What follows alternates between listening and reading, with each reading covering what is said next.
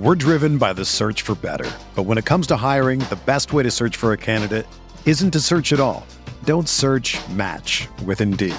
Indeed is your matching and hiring platform with over 350 million global monthly visitors, according to Indeed data, and a matching engine that helps you find quality candidates fast. Ditch the busy work. Use Indeed for scheduling, screening, and messaging so you can connect with candidates faster. Leveraging over 140 million qualifications and preferences every day, Indeed's matching engine is constantly learning from your preferences, so the more you use Indeed, the better it gets. Join more than 3.5 million businesses worldwide that use Indeed to hire great talent fast. And listeners of this show will get a $75 sponsored job credit to get your jobs more visibility at Indeed.com slash BlueWire. Just go to Indeed.com slash BlueWire right now and support our show by saying that you heard about Indeed on this podcast. That's Indeed.com slash BlueWire. Terms and conditions apply. Need to hire? You need Indeed.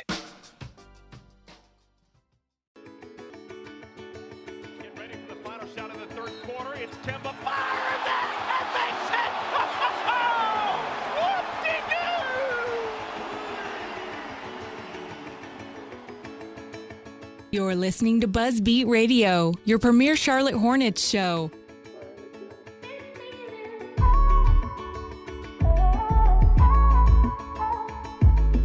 All right, welcome in, Buzzbeat listeners, to episode 58 of Buzzbeat.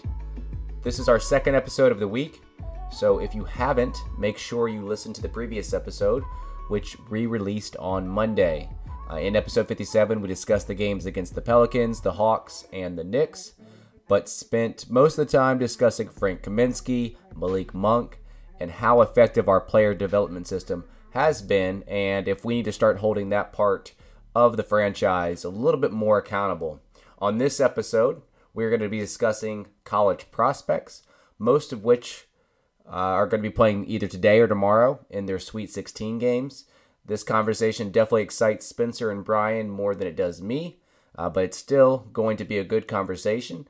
And I even get to present probably my most intriguing prospect so far uh, that could fall into the Hornets' range if he does decide to come out. Uh, and he is intriguing me a little bit more and more by the day. As always, we like to shout out the Almighty Baller Podcast Network, where you can find team specific pods like ours, as well as shows related to the NBA draft, which we're going to be discussing today. Uh, but there's also some very good ones on the website. And, you know, they got podcasts there with fantasy uh, and much more. Also, please give our friends Sports Channel 8 a follow on Twitter and visit their website, sportschannel8.com, for all your North Carolina sports needs. Let's go ahead and get right into it. Brian, Spencer, this is definitely your favorite time of the year. So let's start talking some draft prospects. It's draft season. I mean, we're here. Like we're we time to stop talking about it. The NCAA tournament is upon us. I'm watching Michigan State and Syracuse play as we speak, as you guys probably are. And uh, yeah, it's time to start talking some prospects. So uh, let's start in the natural place. Uh, Miles Bridges uh, playing right in front of me right now. I'm just going to go ahead and throw it out there, and, and we'll we'll roll. We're going to talk about as many of these guys as we can without going too long here. But Miles Bridges, I would say he's been linked to the Hornets, probably well, just in that eight to twelve ish range Mm-hmm. For a long time, like months now, and he's pretty much sat there. And you know, unless Michigan State runs the table and he you know scores 25 points a game, it's probably where he's going to end up. Brian, let's start with you. Miles Bridges, what do you like about him? What do you not like about him? Do you think that he's a good fit for the Hornets? What is he as a prospect? Yeah, I mean, it's interesting. We sort of had these conversations on him a year ago, too, right? When we thought maybe he was going to come out. This is before he decided he was going to come back to Michigan State. And he's sort of, it's almost a tip of the cap to him to, to come back and at least not sort of regress as a prospect. Does that make any sense? I mean, he's basically being pegged around the same draft spots. It's time is a flat circle for both the Hornets and Miles Bridges, apparently. Um, I haven't seen a ton of improvement from him this year. He sort of largely feels like a like a pretty similar player, and um, you know, three point shooting is about the same. Um, he's been a, maybe a little bit more efficient, cut down on the turnovers some this season. Gets to the line about the same. Uh, again, he's and he shot better from the free throw line too. So a lot better. He's up at about 87% from the line this season. So there were certainly plenty of concerns regarding his shot from the perimeter last season. And even though his three point numbers have stayed pretty flat, you think maybe the the jump in free throw percentage maybe bodes well for him coming to the pros. He's an incredible athlete and certainly one of the best dunkers in all of college basketball the last two seasons. He shot 66% on non-post up attempts at the hoop this season, which is where about uh, about 25%, about a quarter of his half-court possessions come around the basket on non-post up attempts, and he's shot very well from that. And his catch and shoot numbers are pretty good too. Um, 51 of 126 on catch and shoots this season with with an effective rating of 59.1%.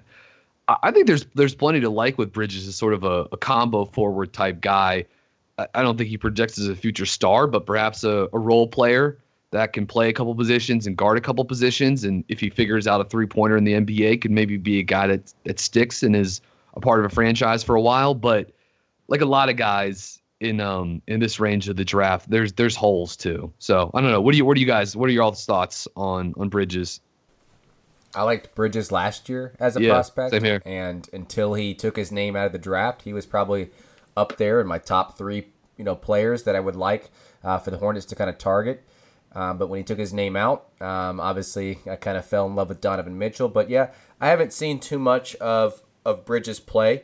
Um, you know, I think that uh, he kind of reminds me of I don't know if this is a good comparison or not, but like a Julius Randle that is more athletic and can shoot the ball. And also, I, I, I do really like his passing a, a, as a player that can handle the ball, a, a big six seven guy um, that can pass the ball as well. So you know, you think of this guy that's very athletic and, and can dunk the ball, good up off the floor. But uh, I think he's a very good you know passer, smart, heady player as well. That's a really interesting comparison, Richie. I, I kind of like that.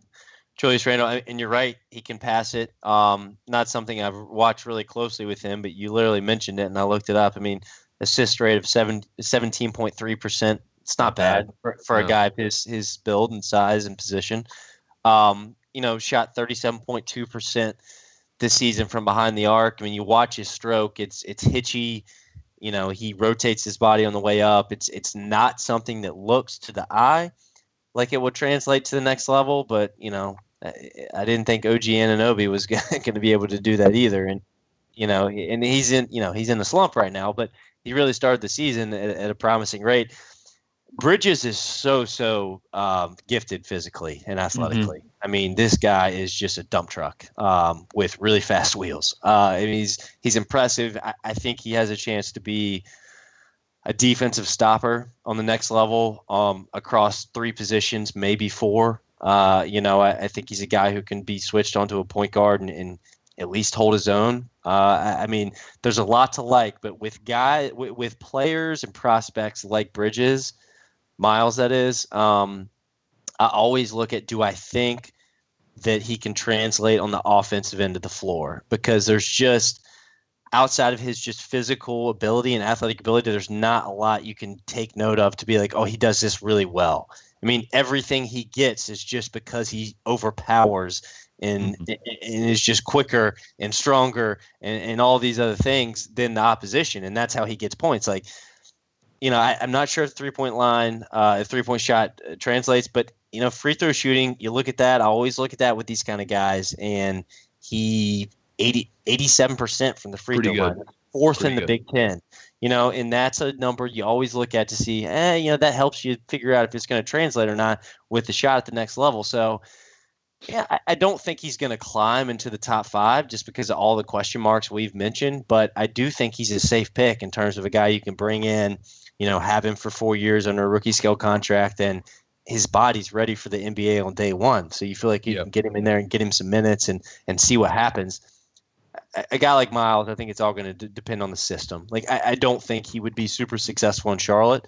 Um, you know, I do feel like if he slid to the mid to later first round, which is probably where he belongs to me, um, he could be really successful um, in, in a system that has a little bit of juice. So, but he's a fascinating prospect, no doubt. Yeah, shot 90% from the line in Big Ten play, which is pretty impressive. They've used him more coming off screens this season, and I think he actually like I think his footwork and curling off off down screens has gotten decent this this year. Um, he's run more pick and rolls himself this year too, and shot more out of the pick and roll this year, which is some of these. I mean, look, I don't think he's going to have an NBA role as a pick and roll creator or secondary action type guy. He seems more like um, three and D guy, guy that gets out in transition and, and makes. I'm assuming he can figure out the, the college or the NBA three point line. Um, but yeah, I think he is one of those guys. If he went later in the first round, like he could help. You could almost see this guy being a part of like the Jazz now or something like that. Just a, a def- guy that can defend a few positions, spot up, um, and run the offense. I mean, his his passing game that those assist numbers don't those don't come off him dribbling eight times and you know no look right. passing. It's one dribble, read, two dribbles, read, or it's just catch and swing all of which I mean that's that's not even a knock. Like that you need ball yeah. movers like that too. General that, feel for the game. Yeah, totally. he is pretty good feel for the game. Yeah. Um, and I'll say this too. Like, uh, it was ESPN's Dan Dakich. She had a comment mid-season saying Miles Bridges has no game. That was what he said. I think we think that was something he tweeted out. And look, we shouldn't probably put too much weight in the opinion of Dan Dakich because Miles Bridges has game. He's not just he's not just an athlete. Um, I think there's some some tools he has too, and you could see him being a guy that sticks in the league for a while. But yeah, like you said, Spencer, it'd be he might be a weird fit in Charlotte because I, I don't even know where you know where they'd use them, how they use them. Probably similar into a role to Treveon Graham, but I think I don't think he would be a. I think if you picked at ten or eleven, he's not an awful pick, even though he's probably better towards the back end of the lottery or or later in the first round. Agreed. Um, by the way, Miles Bridges, we're talking about a six seven, you know, two hundred and I don't have his weight right in front of me, but I would say 225, 230 pound mm-hmm. athlete. Yep. So I mean, I mean, this is this is a horse you're talking yep. about. I mean, he's a really, really a good athlete. Um, all right, well, let's go to the other bridges. And let anybody else have anything else on Miles? Mm-mm. Good. Okay. Um, let's go to Mikal, who I was texting Brian about, or maybe both of you actually. Yeah. Mm-hmm. Um, I, well, I was on this podcast. Uh, I don't know, two months ago or whatever, whenever it was. We were talking about a few prospects, and I was just like, Mikal, like no offensive game, like just don't know where it comes from. Just seems very un- underdeveloped in that in that area. Holy moly! This kid yesterday against Alabama goes has literally has an out of body experience. Like hits. Also, don't have it in front of me, but I want to say seven, eight threes. You know, six of them I think were in the second half. I mean, every every time he caught it, we're not talking about a guy who like caught it, surveyed, took a dribble, like he caught it. I don't care who was standing in front of him, how close the defense was. He was letting it go. And it was an unbelievable performance yesterday against Alabama. Um, and then I went and looked up his numbers for the year. Like, holy crap. Here's mm-hmm. a guy who's shooting 62.7% effective field goal this season, almost 45% from behind the arc. Um, he's a great free throw shooter. He's got a, a PER of 27.5. Like offensively, for a guy that I thought just out of the eye test earlier in the season, like, ah, I just don't know. It feels like a project. I think it might actually be the opposite. I think I was super ignorant on this guy. And mm-hmm. after watching him here recently, I'm a huge believer in Bridges. Six seven, uh, skinny, not quite. He's right around 200 pounds. He might not be 200 pounds, but mm-hmm. you feel like you get him into an NBA system you know, put some weight on him, you can fix that problem. But man, and a great, great defender. I love Mikal Bridges. Um, all of a sudden, I feel like I'm yeah. really fickle with this kid, but I think he'd be a good fit in Charlotte and, and make a guy like MKG a little bit expendable. He he, he kind of looks and feels like Khris Middleton a little bit, just in terms mm-hmm. of like the way he the way he plays off. I mean, he shoots a little more threes than the Middleton does or whatever, but you gotta like a guy that's this is year three for him in an offensive system that kind of looks like an NBA offense. It's just so much read and react and replace and fill and down screens and into handoffs. And he had one of the one of those three point rips he had yesterday was like, I mean, Alabama, they look like they got like the, t- the entire roster is just made out of Randy Moss and Terrell Owens. Like all the guys yeah. are just long and athletic. And he took one handoff and it was like no hesitation. He just grabbed it and just r- rose from. I mean, he was it was deep and just splashed the three from above the break. Um, didn't look so good in the first. I was watching that game yesterday to be like, okay, this is a guy that's probably going to be the Hornets range. Let's see what he looks like. really not a great first half. I think he only scored one point. He got blocked on a post up attempt, and Villanova does post him up a little bit too, which is sort of where I see some of the Middleton comparisons. But incredible in the second half. They went to him on the first possession of the second half, pick and roll, got into the paint, hit a tough shot, and you love that. Like that was just Alabama hung tough with with Nova for the first 20 minutes of this game, and the Wildcats just obliterated them in the second half, and it was behind Bridges just going bonkers, and it started on the first possession uh, of the half. He's an amazing spot up player, uh, one of the best in the country. Looking at synergy numbers, 31% of his possessions this season were spot ups. Scored 1.4 points per possession on spot ups, which is number eight in Division One. Uh, minimum of 100 possessions, 50% shooting on spot ups, 71% effective shooting on spot ups, and on catch and shoots this season, 47% shooting, 70% effective shooting on catch and shoots, 1.42 points per possession, which again is also one of the best numbers in the entire country. I mean, top probably 20, 25 in the nation. Um, no dead zones on the court, shoots 67% at the hoop. 28% of his field goal attempts come on non post up possessions at the rim. Um, and he's makes two thirds of those looks. So, yeah, a lot to like with with with Bridges. Um, and you know, look, Nova has a pretty good track record of putting guys into the pros and having them turn into pretty good players too. Yeah, in that first half, it was DiVincenzo that was taking over, and uh, I actually didn't watch the second half, but uh, it sounds like yeah. Mikal Bridges just took over. But when you look at this guy as a prospect, up and down, you know everything in his profile, there's not many holes in his game. You know, a two-way player that can shoot the ball from deep.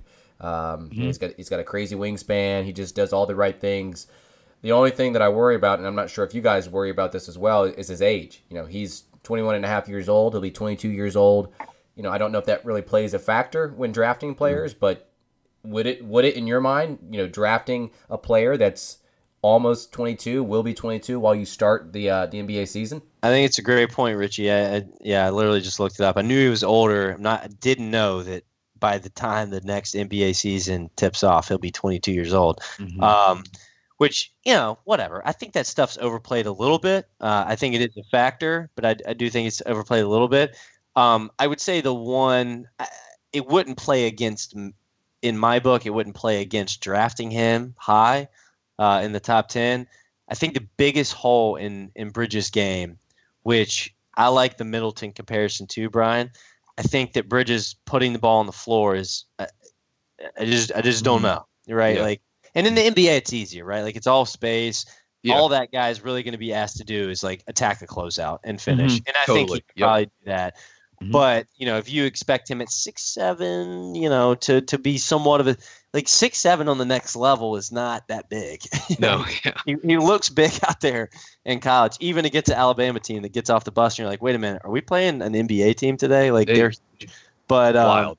Yeah, it's crazy. Um, not a lot of skill, but they're big. Yeah. yeah, with Bridges, I think that's really the biggest thing is will he be able to develop any kind of wiggle with the ball uh, in his hands, putting it on the floor on the bounce. And not only that, but that's really the next, you know, that's the next universe of development for him. Is that if that guy becomes any kind of ball handler, you're talking about an all star. Um, yep. So eh, the other thing I would say about him is he shoots it. And it doesn't matter because he can obviously shoot it. Like it's just one of those strokes you watch and you're like, ooh, that doesn't look that good. But then mm-hmm. it always goes in. He kind of pulls it across his face a little bit. Um, you know, that left elbow stays straight up in the air and he gets it square, but his right elbow, he's right handed, almost is like at it's a funny, 45 degree like angle when he shoots right there, it. Where you have your arm across. Exactly, you know, and he kind of flips his wrist, and but he has a high release, like it works, but mm-hmm. just want, I just there's a little bit of concern with me with strokes like that. Like, w- will that translate to two and a half feet farther back or whatever the NBA yeah. line is. I, I, think it probably will. I mean, the guy's proved it from everywhere, but it's something to keep an eye on. Yeah, no, and Richie again, great point, bringing up the the you know because again his his birthday is August 30th, so yeah, he'll he'll be 22 for a few months by the time the 2018-2019 NBA season tips off. It's it's sort of I've thought about this for a couple years now. Um, do we sort of overvalue the making sure guys, you know, you get a guy when he's 19 to 20 because that's the only way that you can develop him properly. Because we still talk about, and I know these aren't these are sort of separate separate curves in terms of skill and stuff like that, but we still talk about guys when they're 27 adding pieces, adding tools, or hey, you look at the jump Kemba made from when he was 24 to 27. It, he turned into an he turned into a probably bottom third of the NBA point guard into a perennial all star, literally. So I think if you get a guy at 22, you, you got to remember that he can still get a lot better. And, maybe Kemba's a special case, but you know, uh, even even a guy like for the Wizards, Otto Porter, he found another gear when he turned probably 23, 24, 25. And now he's become sort of like an all star level talent in Washington, too. And I think he's sort of a maybe an NBA comparison for Mikal Bridges, too. So I, I can see why teams do put value on that. I wonder sometimes if they put almost too much value on it because the way you think of it this way, like let's say you draft Bridges, he turns up into he turns into a franchise player, hypothetically, you're still signing him to a second contract when he's 26. You know, he's still like, yeah. he, he, you'll still have him. You'll be signing him to a second contract when he's entering his prime or yeah. is in the midst of it, whatever you want to define those that that window of time. So I, I just say I just think you take the best guy available and you don't worry too much if obviously it's great if they're they're 20, 21, but I don't think it's one of those things that if, if everything else is pointing to you saying draft this guy, I don't think you let it be a hindrance to you. Yeah, no, I, I agree, Brian. And I think that, you know, part of the argument there is that, you know, if you're drafting them super young and that plays into this whole NCAA thing, are they going to go back to the, if you want to come out of high school and you think you're worth it, then come on. Like that means that guys are coming off their rookie contracts at 23 and 24 years old. Like yeah. that puts so much stress it puts so much financial stress uh-huh. on teams that are trying to retain these players that have zero chance of that guy reaching the designated player extension, you know, exception. Like mm-hmm. he's not going to do that 23 or 24 years old, probably not, unless you're the Greek freak or something like that. But right. you know, when you have guys coming out that are 22 years old, 23 years old, you know, they get to 27, 28, like now there's a lot more certainty in that decision making process on that next contract, right? So mm-hmm. like there's this, you know, that's a whole whole different conversation for a different day. But it's a great point because that's a huge age gap. Yeah. Um, it, eh, you know, and it's that's a CBA conversation. Luckily, we don't have to dive yeah. too deep into. But uh, but anyways, yeah, it, with Mikal, I think he's good. I think you're right. I think he's good enough. We just don't worry about it. Yeah, and it's one of those things too. You look at to the point you were just making. I mean, do you think Timberwolves have any buyer's remorse with with Ink and Andrew Wiggins to this extension last summer? I mean, they probably had to do it, but man, he's signed to a just huge number. And it's because it's because you drafted him when he was 19 and you extended him when he was 22. And it, and, and you take that risk, right? Like yeah, got to. to your point, like you, you have to take the risk, but that's not and that's not the team's fault, right? Like that's mm-hmm. the league's fault. Mm-hmm. You know, the league has to be held accountable there to to really look after its teams. And, anyways, yeah, but it's important. But and this is important conversation that we'll talk about more in the future because the league is going to move back towards guys coming into the league at a younger age once again because of all this garbage we've seen in college sports and all these middlemen making money, um, you know, off these kids at, at, when they're in high school. So you cut the middleman out that's great. You fix that problem, but you inherit the problem where you're bringing in these really young kids and you're just signing them to rookie contracts, and mm-hmm. then 23 years old, here they come, and they're ready for this this big raise, and the teams are like, should we do this? But we can't afford mm-hmm. not to do this. Yeah. Um. So it's just anyway. especially a franchise like Minnesota too, where you think crap if Wiggins we have to resign this guy. I mean, we have to. We we he's we took him we essentially took him number one overall. I mean, we traded for him after he was picked first. We can't get free agents to come here. We're desperate to win. It, we we got to bring this guy back, and you think a team like that should have leverage going into a, an extension, but man, Wiggins had probably Wiggins in his camp clearly had a lot going for them too. And I mean, who knows? Look, he maybe Andrew Wiggins turns into a perennial All Star player.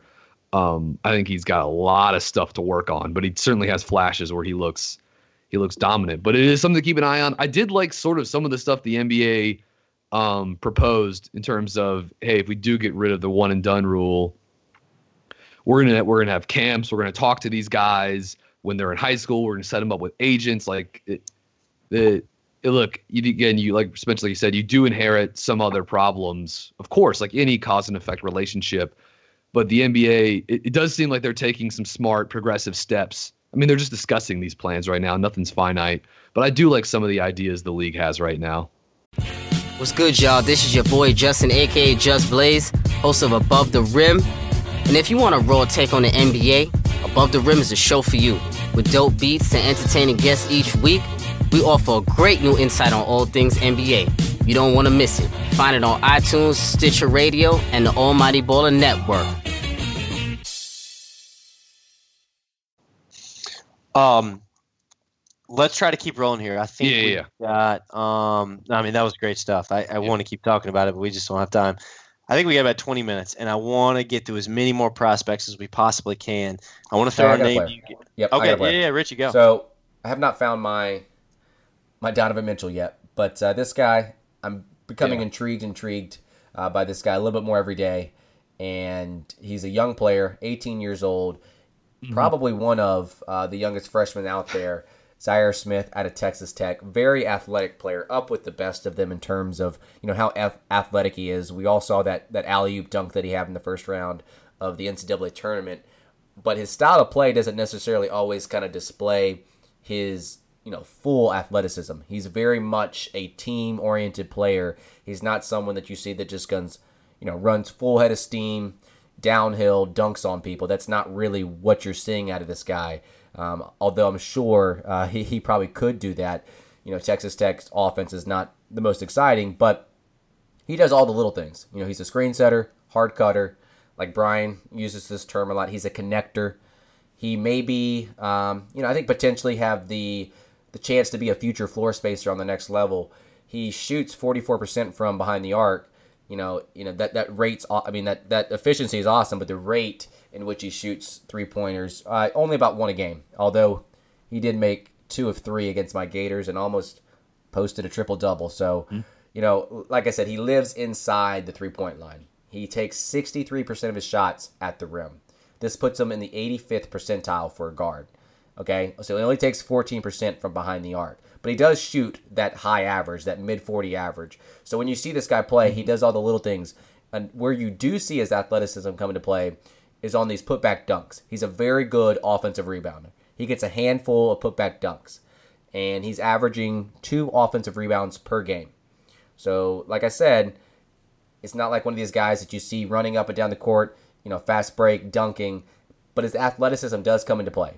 On, on, on obviously on the opposite end, he's a very versatile defender, lanky. I'm sure he could afford to kind of bulk up a little bit. He's a little bit frail at 195, but one thing you don't ever have to question with Zhaire Smith, he's a competitor. He gets after it. Effort is definitely not an issue, and I'm sure that's probably instilled in him at Texas Tech, uh, who are an amazing defensive team. Didn't realize how good they were, but uh, you know he he is he's also a good shot blocker on the defensive end too. So like whether he get he gets beat, he can always recover, use his athleticism uh, and his length to block those shots, or if you know one of his you know one of his teammates gets beat, he can help out weak side. So again, another area in which his athleticism shows. Uh, I would like to see, you know, obviously it's not going to happen this year because there's only a few games left, but I would like to see him increase his three point rate uh, in terms of the number of attempts that he takes. But he does shoot. He does show promise behind behind the arc, shooting 44%. So, uh, what are your thoughts on Zhaire? Yeah, I just think he's he plays like someone that's older than 18, right? I mean, he heads up basketball was is sort of the thing I always think of when I watch him play. Cuts hard with a purpose, not always to score. Um, he had seven assists against Florida, and a lot of that came off him connect. Like he comes off a screen in that Texas Tech Bobby Knight motion offense, catches it, he curls, and he's looking at the rim to see, hey, which of my guys are open for a, a slip and a dunk here. Um, a low mistake player, low turnover player, super efficient on offense. Like you said, he doesn't take a ton of threes, but he shoots a good clip from out there. Draws a ton of fouls. a free throw rate of 52% in Big 12 play. That was top three in the conference. Yeah, I, am a, I'm a fan of him. I mean, he's a guy late lottery, mid first round. If he does decide to come out, I, I think there's a lot of like to like with Zhaire Smith. Plus, he plays heavy minutes for one of the probably three, four best defenses in the nation too, and I think that matters as well. Yeah, it doesn't seem like there's a whole lot of uh, optimism about him coming out this year. Mm-hmm. Um, yeah, I, I, but Richie, I mean, you're you're exactly right. I mean, I admittedly have not seen uh, very much of Zhaire Smith this year. I uh, saw a little bit of him last night. Great game against Florida. I'm sorry about your Gators, by the way, Richie. For those that don't know, Richie's a he's a Florida guy. So, um, but yeah, I mean, I think he's a guy like this time next year. Yeah. I mean, you're talking about a lottery draft pick, no Mm-hmm. doubt. Uh, but you know, at the same time, Texas Tech goes to the Final Four. You see this every single year. Mm-hmm. Um, you know, a late, you know, a late bloomer. You know, comes out of nowhere, and everybody uh, scouts are all of a sudden saying, "Oh, here's a guy who should be a top ten pick." And from an Mm-hmm. athletic perspective, there's no doubt that that's where he belongs. Um, and then just his age. I mean, how young he is. He might not be done growing, like six Yeah, five. You know, this guy might still be growing. So um, that you know that's another factor. But uh, but he's an intriguing, intriguing prospect. Texas Tech, not the most exciting team to watch play offensively. Um, not a lot of offensive talent, but man, can they guard? Um, And that could that could get them to San Antonio. I do believe that. Yeah, like I said, Um, I, I was surprised how good they are defensively, but you know they played Yeah. they placed Zhaire Smith on Chiozza, and Florida at times struggled to get into their offense, and it seemed like a lot was played outside the three point line because he did such a good job you know, at the point of attack on Chiozza. So you can put Zhaire Smith on that point guard. It's a great Yeah. point, and it was such a good move uh, by remind me Brian Chris Beard, Beard. right? Chris Yeah. Beard. It was such a good move by Chris Beard because you know Zhaire can pick up seventy feet on even just Yeah. Chis- Ch- you know, Chiozza. Or I'm going to say that last name wrong, but that he, he's one of the best point guards. Seriously, that guy's one of the best point guards. Veteran, battle tested, Yeah, good yeah. handle. Uh, you know, just sets the table for everybody. It's hard to press him because he's such a good ball handler. Like you name it, he can pretty much set it up for your team. And you could put Smith on him 70 feet, and they they didn't do that a lot, but he picked up a half court a lot, Rich. I think it's a good point, and it did make life really, really hard for Florida. That that's uh, that's just a different kind of monster for Chiozza too. You know, I mean, he, it's not every day you get there's a someone throws a future NBA defensive wing on you and say and you got to go against that guy 80 feet from the hoop. I mean, that's that's asking a lot out of a guy named uh, out of Chiozza who's probably who's you know sub six feet tall, whatever. It's just it's it's it's a it's asking him to guard a different species of human being or go against a different species of human being and trying to get Florida in and out of their sets and stuff. That was actually I thought one of the best games of the tournament so far. Uh, Texas Tech and Florida, really fun, fun game. Um, yeah, if we wanted to get into just one more guy, an, another another guy that's alive and well in, in the tournament right now, hasn't played so well uh, in the in the first two games, uh, but a guy that you're probably going to hear a lot. He's um he's I'm sure a lock to come out after this season, but Kentucky forward Kevin Knox, who I think is a guy that's going to be I think I think he's pretty polarizing to be honest with you. Um, an explosive scorer, 10 games this season of 20 plus points, six foot nine long. Um, not a super strong player. Most almost all of his dunks come in transition, um, which is where some of his best offense comes from too. You see him in like mean, obviously he's much taller than Malik Monk, but you see Kentucky running a lot of the same sets, a lot of those, you know, the occasional baseline stagger, down screens, curls for him to get into the middle of the lane. Um, three point shooting this season, shot a shot a good number, four and a half attempts per game, eight per 100 possessions, only 34% from deep. Off the catch, not great. Uh, 49% effective shooting on catch and shoots this season, right under one point per possession. Um, but he, he moves pretty well without the ball. I think he's pretty intuitive for a, for a teenager that's probably sort of still growing into his body a little bit. Decent shooting motion, high release. He does have a re- reset where he brings it down and then lifts, but it, it's relatively, I wouldn't call it quick. You know, he's not Klay Thompson, but um, he can get it off in a pinch. And um, I think he's a guy that can be a, a closeout beater if you need him. But um, I don't know. I'm curious to see what you guys think of Kevin Knox, too. Um, I'm glad you brought him up, Brian. Uh, I think Knox. So I watched that Davidson game the other night, and I came away with one thought, and that is I worry about how much that guy will be able to free himself Mm-hmm. on the next level. He's six nine, but he's not a great athlete. You know, you, you look at the wings in this draft, and he's clearly one of the longer ones, probably the longest one. But athletically, he's definitely a step down to me. Um, and I, I wonder if that starts to play more of a factor on the NBA level for him. You know, if he needs a screen on literally everything he does and he doesn't have a ton of wiggle with the basketball, you know, that's where I start to uh, be concerned, you know, where for comparison's sake, a guy like Mikal Bridges, um, not great with the basketball in his hands and putting it on the floor, but athletically, he's going to go by you. He's, his first step's just going to like take him by you. Mm-hmm. Um, I that's my concern with Knox, but dead eye shooter can knock it down. Uh, really save. He's saved Kentucky the entire season. He's the Mhm. only guy they have who can sit, consistently shoot the ball uh, from outside. Gilgeous-Alexander also really really talented, Yeah. but not the He's same shooter. guy. Yeah, not the same shooter as Knox. Um, love him. Worry about his athleticism. Yeah, you would think I would have seen more of this guy being an- a Florida guy, SEC guy, but uh, haven't really seen too much on this guy. But the times that I have, he just doesn't wow me. Uh, he doesn't seem like he's this you know amazing athlete.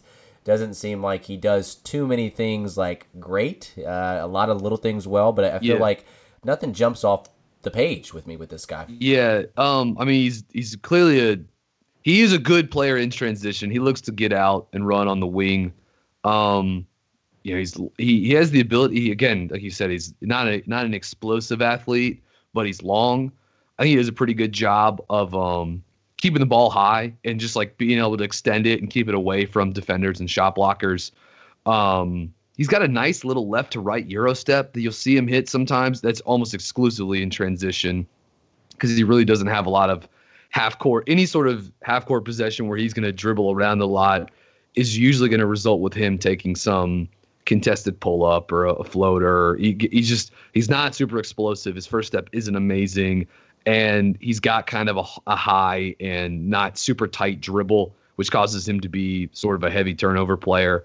Uh, 17.4% turnover rate according to KenPom, 4.1 turnovers per 100 possessions, and a turnover rate of 19% in transition too. But you know when he doesn't cough the ball up in transition, he's pretty good at finishing around the hoop.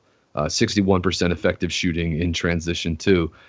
I, I think I think I do. Again, he's still a guy that needs a screen to get open, but I do have the feeling that getting out of the Kentucky offense and getting into more of an NBA look will probably help. Maybe could maybe help his his um just his overall efficiency too. Because I feel like a lot of these attempts are him curling into the paint for a two, where in the NBA that down screen might be a little bit further away from the hoop and might be trying to get him to curl around a pick and, and shoot a three or whatever. So um, Knox is interesting. He's a guy that maybe even this time a year ago people thought of as like a, a top five talent in the draft. So maybe there's a little value in that too. But um, you know, look, he's got these guys that come out of Kentucky. None of them are perfect, and um, you know, who knows how they how well they translate to the NBA or whatever. After sort of thirty whatever games of Calipari rolling the ball out and saying, "All right, guys, you know, do your best" or whatever. So um, I'm not super high on him, but I think he's a guy that could easily fall in the Hornets range, along with a guy like Mikal Bridges and Miles Bridges too, in that that like 10 to 12 range for Charlotte. And hey, Uh, you know, just looking at these players that we've talked about, he, he is definitely the youngest one. Mhm. You know, one of the younger freshmen in this draft class. Yeah, And you could look at that as as being a positive and having room to grow when it gets to the NBA level. the only the only thing worrisome about that is too is you know we just spent how many minutes earlier in this pod or in the podcast talking about the lack of player development when it comes to Malik Monk. So would you worry about a guy that's going to be 19 years old on the Hornets next season? Yep. I mean, totally different, totally different player. You know, you know, one guy doesn't make a rule, but maybe that is another smaller red flag too. Um, he's intriguing. I mean, you know, you, you look at Wings again in this draft. He's he's physically, gifted wise, length wise, he's he's probably at the top of the charts there. But athletically, you know, some question marks.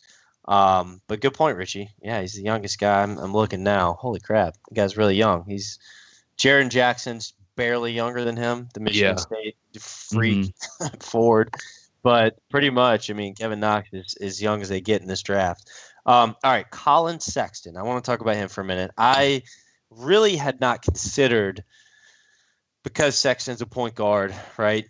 Six two, but he's built unlike many guys his age. Um, you know, Sexton's 19 years old, just turned 19 years old a few months ago.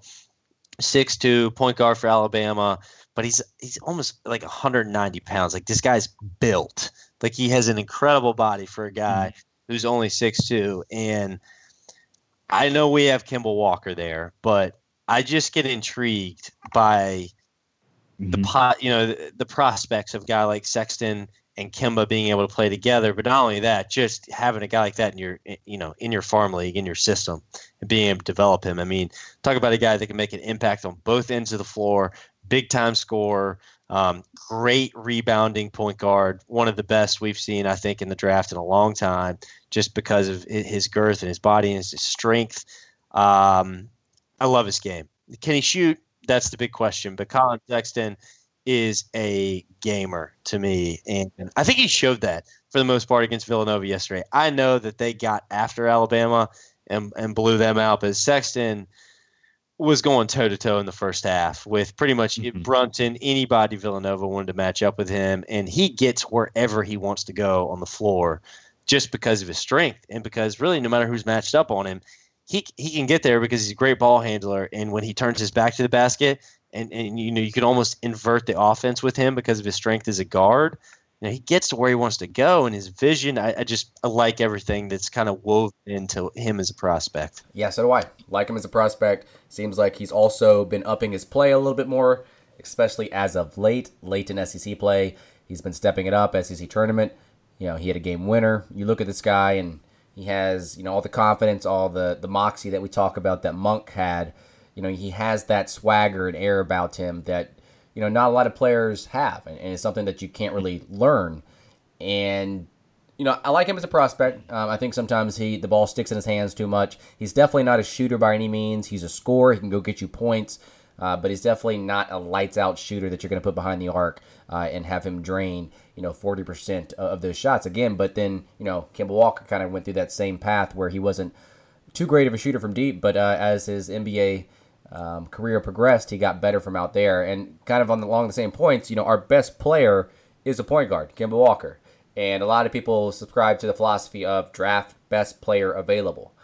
Is that always the case? You know, especially with this guy. Is this is this somebody if he's best player available at this point, uh, at 10, 11, wherever we draft? Do you draft this guy if you view him as the best player available? I don't know because he is also uh, at the same position as our best player. So when how do you weigh that? Um, I, I mean, I, so I think it's A, it's an interesting question. B, I think it's almost something that you take case by case, team by team. For a team and a franchise like the Hornets that has is sort of devoid of young talent at the moment, as we've discussed, I think you you gotta take the best player available, assuming you do your due diligence. You work them out, you interview them, you like what you see on the tape. Your area scouts are telling you, hey, this kid he checks all the boxes, whatever. Then I think you do. I, I think other team, you know, if you're, I think if you're if you already sort of have your foundation, your base of players, and they're not super old, they're they're young, they're on a good age curve. It's okay to to find a guy that's maybe going to fill a role where you say, hey, this guy's not the best player in the draft, but he's seven feet tall and a shot blocker, and we need that to round out the roster. And we need it to be cheap, or we need a shooter, and we're everyone's saying that this guy's going to translate to the pros as a shooter, and we need a guy that can come off the bench and and hit 40% of his threes or whatever. Then I think it's I don't think it I don't think it should be a blanket statement. You always take the best player available, but I think you should the vast majority of the time. And in the case with the Hornets right now, you I think yeah you got to even if that logic maybe caused them to take Malik Monk over Donovan Mitchell last season, um, which is you know if that's the case that's unfortunate too. But Yeah, I don't know. It's interesting to ponder, but I think overall, you you got to take you just got to take the guy that's most talented and just hope it can work out or make sure that it works out with the right player development and coaching and stuff like that too. So, and certainly for the Hornets, yes, I think you got to take best player available.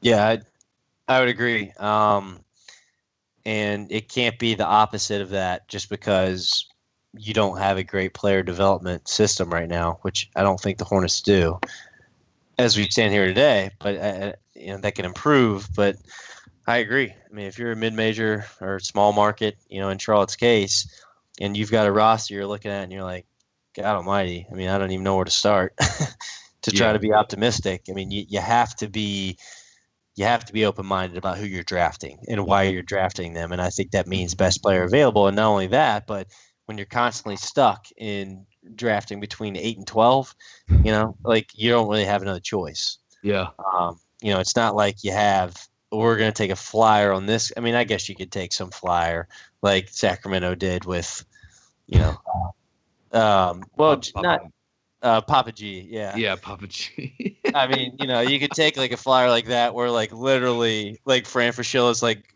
fumbling through his draft notes because they're turned to him. They're like, "What about this European guy? Like he just got drafted 12th, but nobody knows anything about him." And he's like, "Shit! Like I didn't know this guy's gonna come up today." You know, like you could take a flyer like that, or you could just take the best player available, which I think the Hornets constantly have to do because they're always stuck in that middle ground. But uh, I think it's a great question, Rishi. Um, all right, a few more guys, and then go Real- ahead, Brian. just real quickly on Sexton, two quick thoughts. Draws a ton of fouls, uh, 252 free throw attempts this season, top 10 in the country.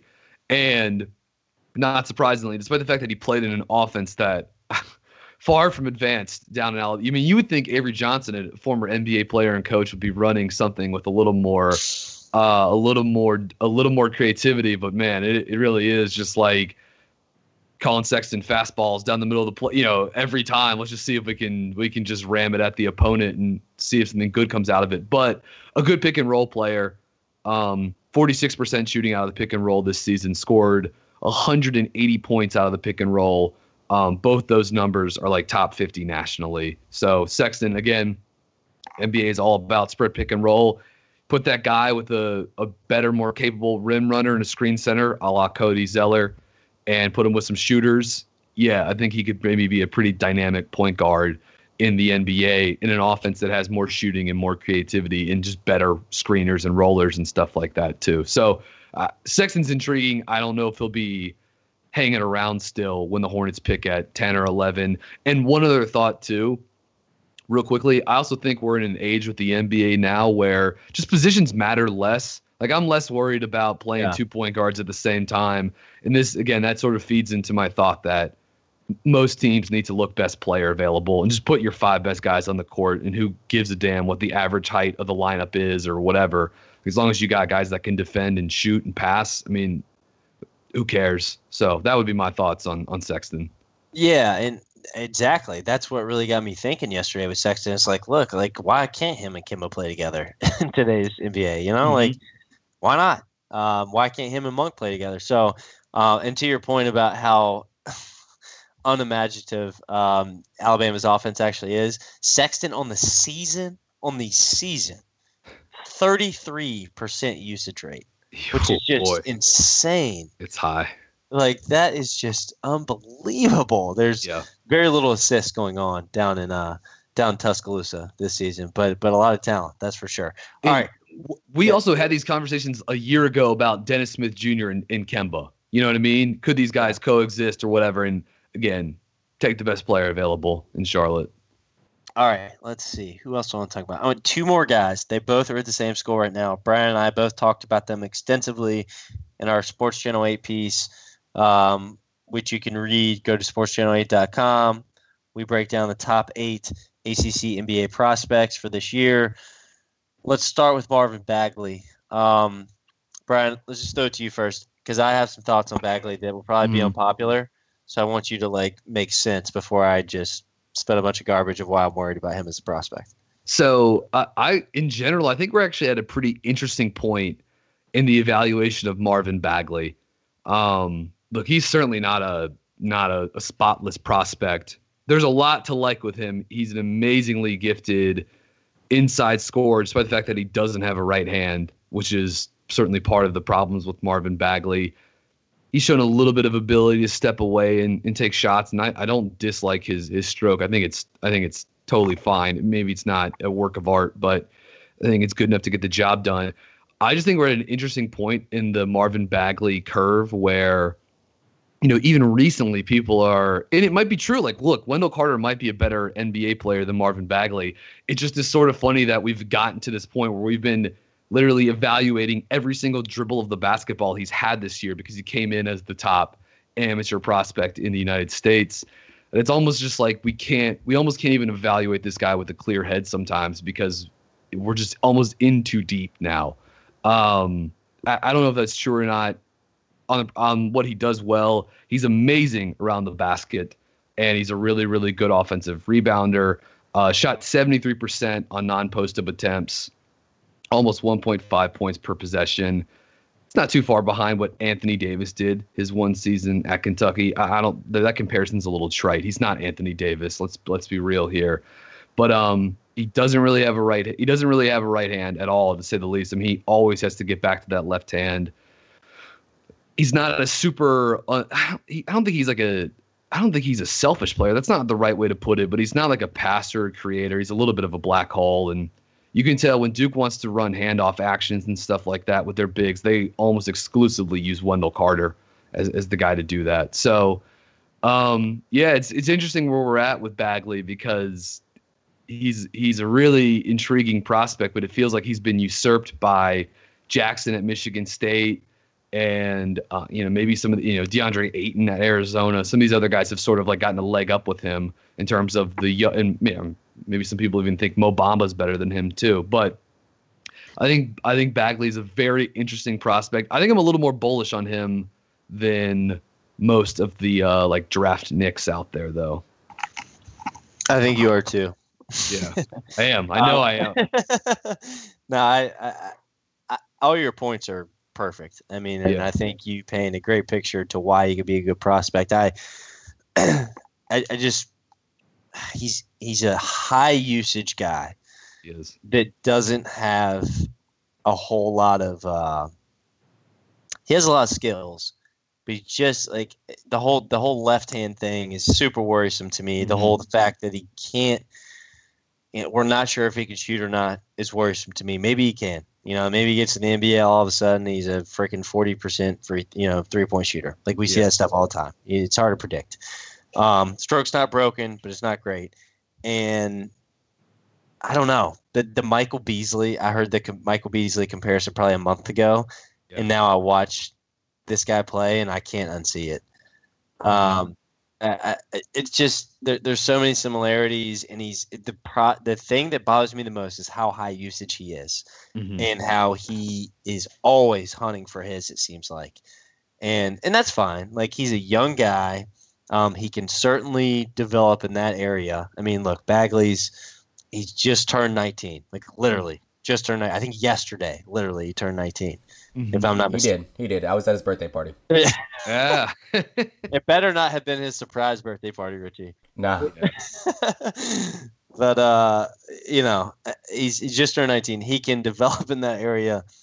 But yeah, he's high usage and he's just not skilled enough to me or efficient enough to me to feel good about it. Uh, yeah. I just I don't know. If you're taking him in the top three, I would worry. If you're taking him between six and 12, I think that's totally justified. But, you know, to your point, Brian, we've dissected this kid all the way down to like, where did he receive his first dollar from when he was in high school from Nike, right? you know, which is a real thing. That's something his dad needs to seriously worry about because that's coming. Um, that guy was paid uh, when he was in high school, and he's part of this no, I mean he was. I mean seriously, it's it's pretty much out there now. The Oregonian came out with a, an article yesterday. If you haven't seen it yet, go read it. It's super detailed and it's super bothersome about what went on with him in high school. But eh, you know, you just I don't know. I I don't trust him as an NBA player long term. But all the points you make are good, Brian. Brian, one more thing. Just just you know, I've covered him. I've seen him play live a lot this year. Uh, I was at almost every Duke game, and uh, saw him up play up in Brooklyn too, and he was he was flat out dominant at times. It is still interesting to note. You know, I don't know what position he is in the NBA. Uh, if he is a four or five, um, he doesn't really protect the rim well enough to be a five, in my opinion, and that's sort of a you know a, a hole in his game, and that's why the three point shot becomes so crucial to him. I think he can be a, a, a good starting four in the NBA, and I think he has the length and athleticism to maybe be able to switch and defend. I mean, we haven't seen that yet this year, but I think there are major holes with him on the concerns with him on the defensive end. I'll be curious to see what he measures at if he does measure at the combine and that three point. These are all these are sort of the big question marks with him. Um, but yeah, he has been flat out dominant at the hoop um, uh, offensively this season. But we'll see how that translates in the NBA. Well, and the last thing I want to say on Bagley is just like again, Brian's way more prepared with all this stuff, and he like has all his points laid out. I, I don't as much. I go more off mm-hmm. eye test, but he looks like a guy to me who has been so physically gifted for so mm-hmm. long, and has lived off of this. I'm just so much more athletic and long and I, I, everything. I, I'm more. I'm more than you are from an athletic standpoint than you can possibly imagine. And he's been that for his entire basketball career. But where you can see the negatives of that is in the whole left hand. You know, mm-hmm. the fact that he goes to the same move every single time down the floor. You know, the fact that a lot of his points come off of his second jump and offensive rebounds. Like mm-hmm. all this stuff is not going to translate, you know, as easily as it has to this point in his basketball life. And he just doesn't look like, from a fundamental standpoint, like getting in the gym, working on his game, like developing he doesn't look like a guy who's really gone far in that mm-hmm. area. Not mm-hmm. that he's not interested in it. It just mm-hmm. doesn't look like he has done it a lot. You know, you yep. can see it. That's that's what worries me. And the guy we're about to talk about in a minute, Wendell Carter, is the antithesis of that. You know, he's mm-hmm. super polished. He has both hands. I mean, you know, he's he's nowhere close to as gifted as a guy like Marvin Bagley is, but he's put in the work. Mm-hmm. That's just my worry with Bagley is he hadn't put in the work, and he's going to get into a league where everybody's just as athletic as him or close to it at the very least, and it's going to be too late. And we kind of saw that with Michael Beasley, you know, mm-hmm. and and uh, that's that's just my worry with Bagley. But he is an incredible athlete. You talk about 6'11", mm-hmm. 220 pounds, like his second jump and how quickly he gets off the floor. I mean, I said this in, in our piece on Sports Channel 8, Brian. I've never seen a guy get off the it's floor. it's ridiculous. As gracefully. It's ridiculous. And his second jump is just like something out. It's it's mm-hmm. like watching. It's not a human. It's like watching yeah. an alien jump. You know, like he, he's so his pogo sticks, his legs is crazy. The, there are some possessions where my spot is along at Duke when I cover Blue Devil games. Is it's on press row. It's right there. And on some of those possessions at the goal that's in front of the visiting team's bench. I mean, it's like right there. It's like like you could swing the ball to me and I could hit a spot up three. The look is right there. And some of the some of these plays you see back, I mean, he's just he's up in the air for a second time when the other when the other player is just on the ground still. You know, yeah. it's just it's ridiculous how quickly he hits and gets just explodes back up. Um, and I know that again, there have been some concerns about people. That, I think some that don't think his wingspan will or measure out that well, but I, I think he's got. I think I think it's gonna I think he's got a wingspan that is going to be a an advantage for him in the NBA. I think he's he just looks he looks long. His arms look comically long at times, and I've been fortunate in the last couple years covering Duke to see some of these just one and done studs up close. Parker, Tatum, Okafor, Giles, whatever. And I mean, he's been at the hoop as impressive of as any like playing around the rim he's been you know as impressive as any of those guys have been. Really the comparisons there are you know it's not it's not Tatum so much it's more Parker and Okafor and stuff like that. But he he's a special player around the hoop. I wonder if his floor is more Ed Davis than it is um like Michael Beasley like if if we get to the point where Marvin Bagley is not going to be a superstar player in the NBA. Maybe he doesn't have the motor to be a, a, rebound guy off the bench, but like he could be just an incredible offensive rebound player if he develops no other discernible basketball skills in the NBA. Well, and that's that's one of the reasons I'm so frightened by him is that he's so much more athletic Mhm. and mobile than a guy like Davis, for example, which I think is probably like when you look at them on a height scale and a weight scale, you're like, oh yeah, yeah, Ed Davis, same body, right? Mhm. Like it's it's an easier comparison to make, but like I just he's so athletic and so much more skilled than a guy like Davis. Like I think the variance between what he could be and what he might actually be might mean like Anthony Bennett level. Yeah. But you see what I'm trying to say? No, totally. No, to- I, I get you, and that's terrifying. Like that. That's terrifying. that's what scares me. absolutely. That's really where I struggle to evaluate him as a prospect. And then you look at this, and then we got to go on to Wendell. Is he? I mean, he ended up shooting, or so far this season, is 38.6% from behind the arc. Like, not a huge sample size, but Mhm. hell, that's not a bad number at all. Yeah. And then the free throw line, a very high number. I mean, he attempted 6.2 free throws a game, you know, barely 62%.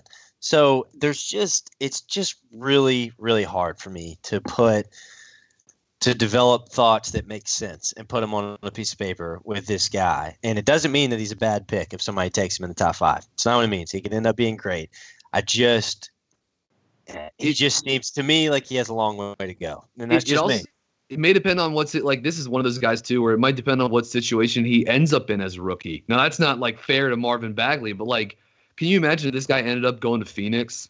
Like, what a disaster that would be. Him, pl- I mean, playing for that ragtag group in the desert, like that. That's like that would be a bad look. He, gets into say the Atlanta Hawks is a little bit better about hey they've got a culture they've got a system in place their their Budenholzer's a good coach um there's some structure here. You go to you go play for the Suns man I would be uh, mean, it's again, Marquese, it's Marquese Chriss all over again. yeah totally. Like that's that's I think that's the easy comparison you know what I mean? Based off Jayson Tatum ends up with the Celtics as a rookie and look what he's doing this year. Donovan Mitchell ends up in Utah where they have a culture and they have a system and a good coach in place too. And look how freaking good he's become. Um so yeah I mean sometimes it, ma- it not not just sometimes probably every time it matters where these guys end up and some situations are way worse than others are way better you know which i think adds to the variance of a prospect like bagley All right, let's um that was good. That was really good. Let's talk about the last guy we're going to talk about, and then we got to go. Yeah. it's been a long pod. yeah Um, it's been fun though.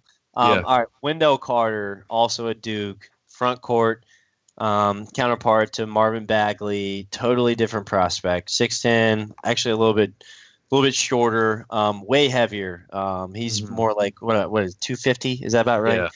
Yeah. Probably, yeah. right. Um, super skilled. Very, very skilled prospect. Can use both hands. Can step out and hit the three pointer. Shot above thirty five percent. Way above that actually. Um, from behind the arc this season in conference play. Um, great rebounder, good defender. Just kind of what Richie said earlier, and I can't remember which guy we were talking about. It, uh, Mikal, we were talking about. It's hard to find holes in this game Mhm. that's kind of Wendell. Like you you watch him play and you break down film and you're like, guys, this guy's kind of good at everything, yeah and, Mhm. and he's and he's bought in. And you know the way he plays defensively is just so out of character for a team like Duke because they don't have a whole lot of guys that really buy on that end, buy in on that end. But he he really does, and I just love watching him play. His ceiling's not real high. You know, I think he's like Derrick Favors yeah uh, with a three point shot. Mhm. But man, oh man, just talk about a guy who's going to take coaching well, who's going to come in and work hard, who's going to be great for your system. I think he would be a like dynamite fit for Charlotte because Mhm. he's not going to come in and be flat. You know, he's not going to come in and be flustered by the losing environment and not going to be flustered by maybe the lack of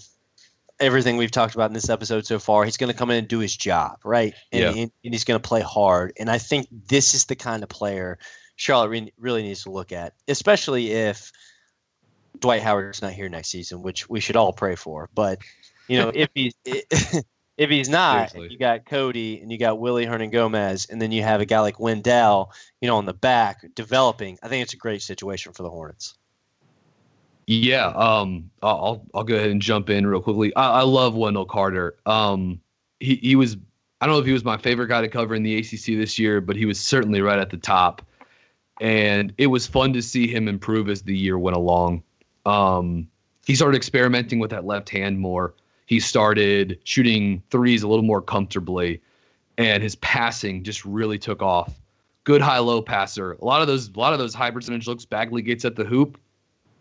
Not the majority of them, but on, on definitely on a decent percentage of them, Wendell Carter's the guy throwing that touch pass right over the top perfectly to Bagley.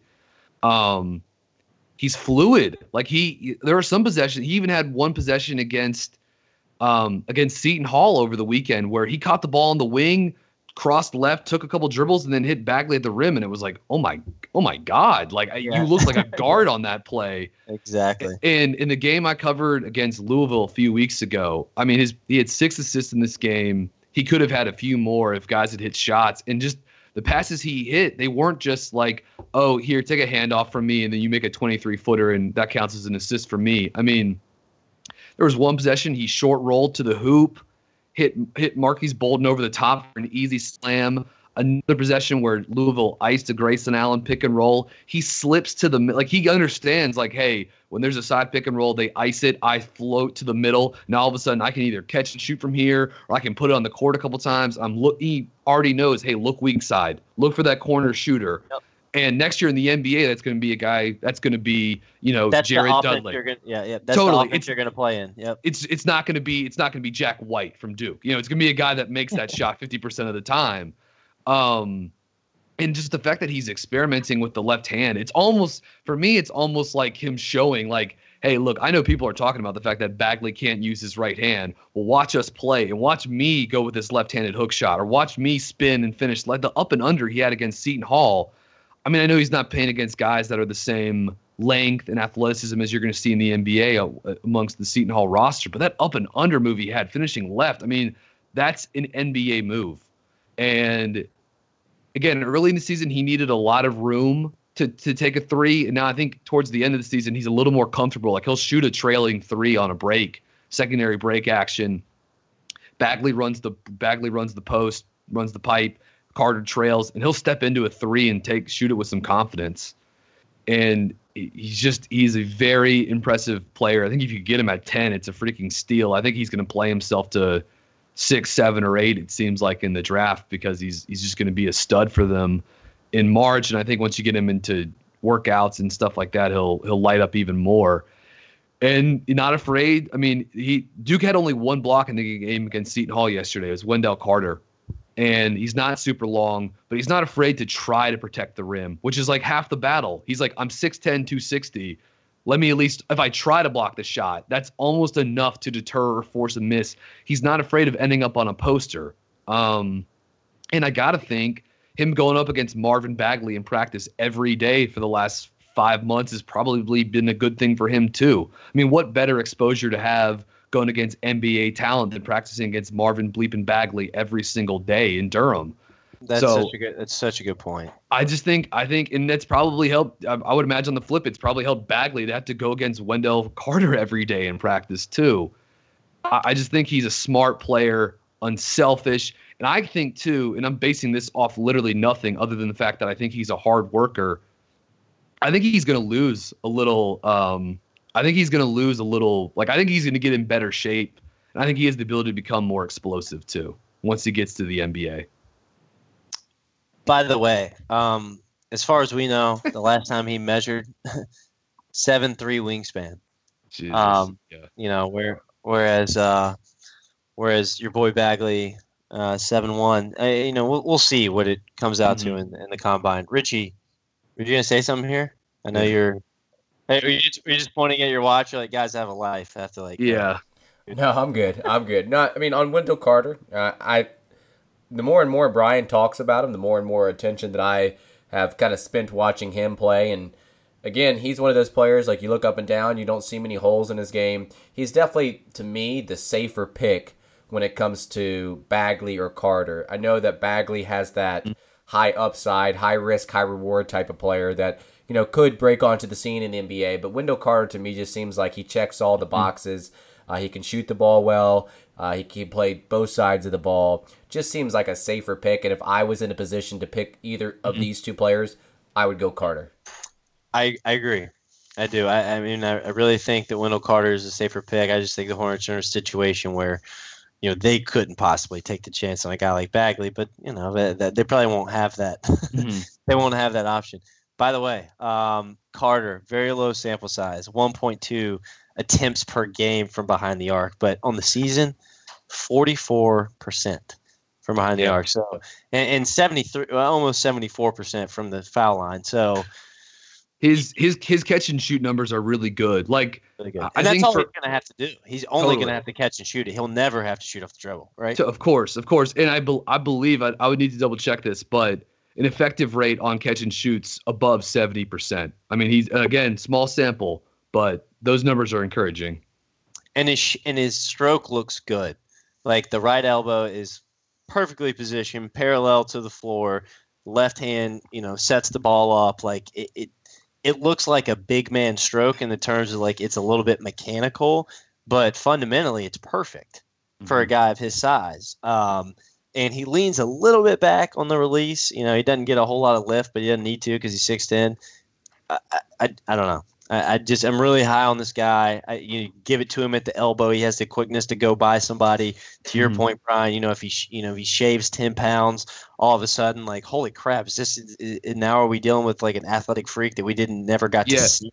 Is he Blake Griffin? You know what I mean? Is he Or- Blake or Griffin? like- you know? Yeah, or is he more like a Karl-Anthony Towns, right? Because we never Yeah. saw that from KAT at Kentucky, Mhm. and all of a sudden he gets to the NBA, like holy crap, this guy can do so much. Mhm. Like, is he that athletic? That's the kind of stuff that you don't know as an NBA team until you get that guy in for workouts and make him do certain things. But I don't know, man. I just think Wendell Carter. Ultimately, if I'm seeing the things the way that I, I think that teams should see it, he's like a top five pick. I mean, I think he's that high of a prospect. But we'll we'll see how it plays out. If I Mhm. agree with you, Brian, if he falls to ten, I mean, that is just a steal. what a dream for Charlotte. Yeah. yeah. All right. I think we've talked about everything. Everybody Way we too need to. long. Yeah. Anybody else? Um, Richie, yeah, we can have this be a, an hour and forty-five podcast. I mean, I, I don't care, but but I was just saying, you know, maybe maybe we'll make this part two. so I just wanted us to keep going because we had a good Yeah. roll there with the prospects, and I know we'll do a lot more coverage. Um, you know, as the draft comes around in June, and look, let's, let's not kid around. It's our favorite time of year, and and look. Richie is still growing. You know, don't let him like sit back and say nothing and tease you guys this guy's like texting me every day, but like, well, can we talk about uh, can we talk about Wendell Carter? Can we talk about? so Yeah, he's yeah. ready. Stop he's it. ready. yeah. He's ready. Uh. Getting better every single day. All right, we Mhm. got to get out of here. Um, don't forget, we are a proud member of the Almighty Baller Radio Network. Check out almightyballer.com for tons of other great content, draft, every team you want, fantasy, basketball, you name it, they got it over there. And then Sports Channel 8, of course, our good friends, Brian Guy Singer's home, sportschannel8.com. Shout out to Hayes Permar and all the great work they did uh, up in Brooklyn at the ACC tournament the other weekend.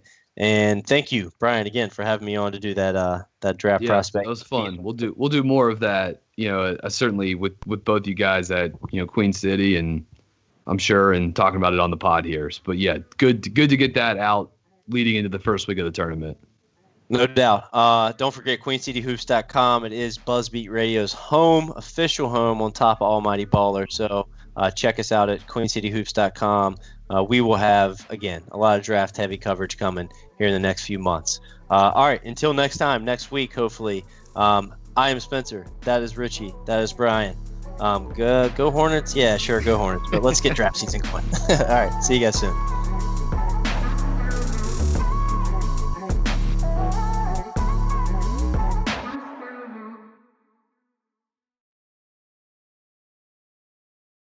This is the story of the one.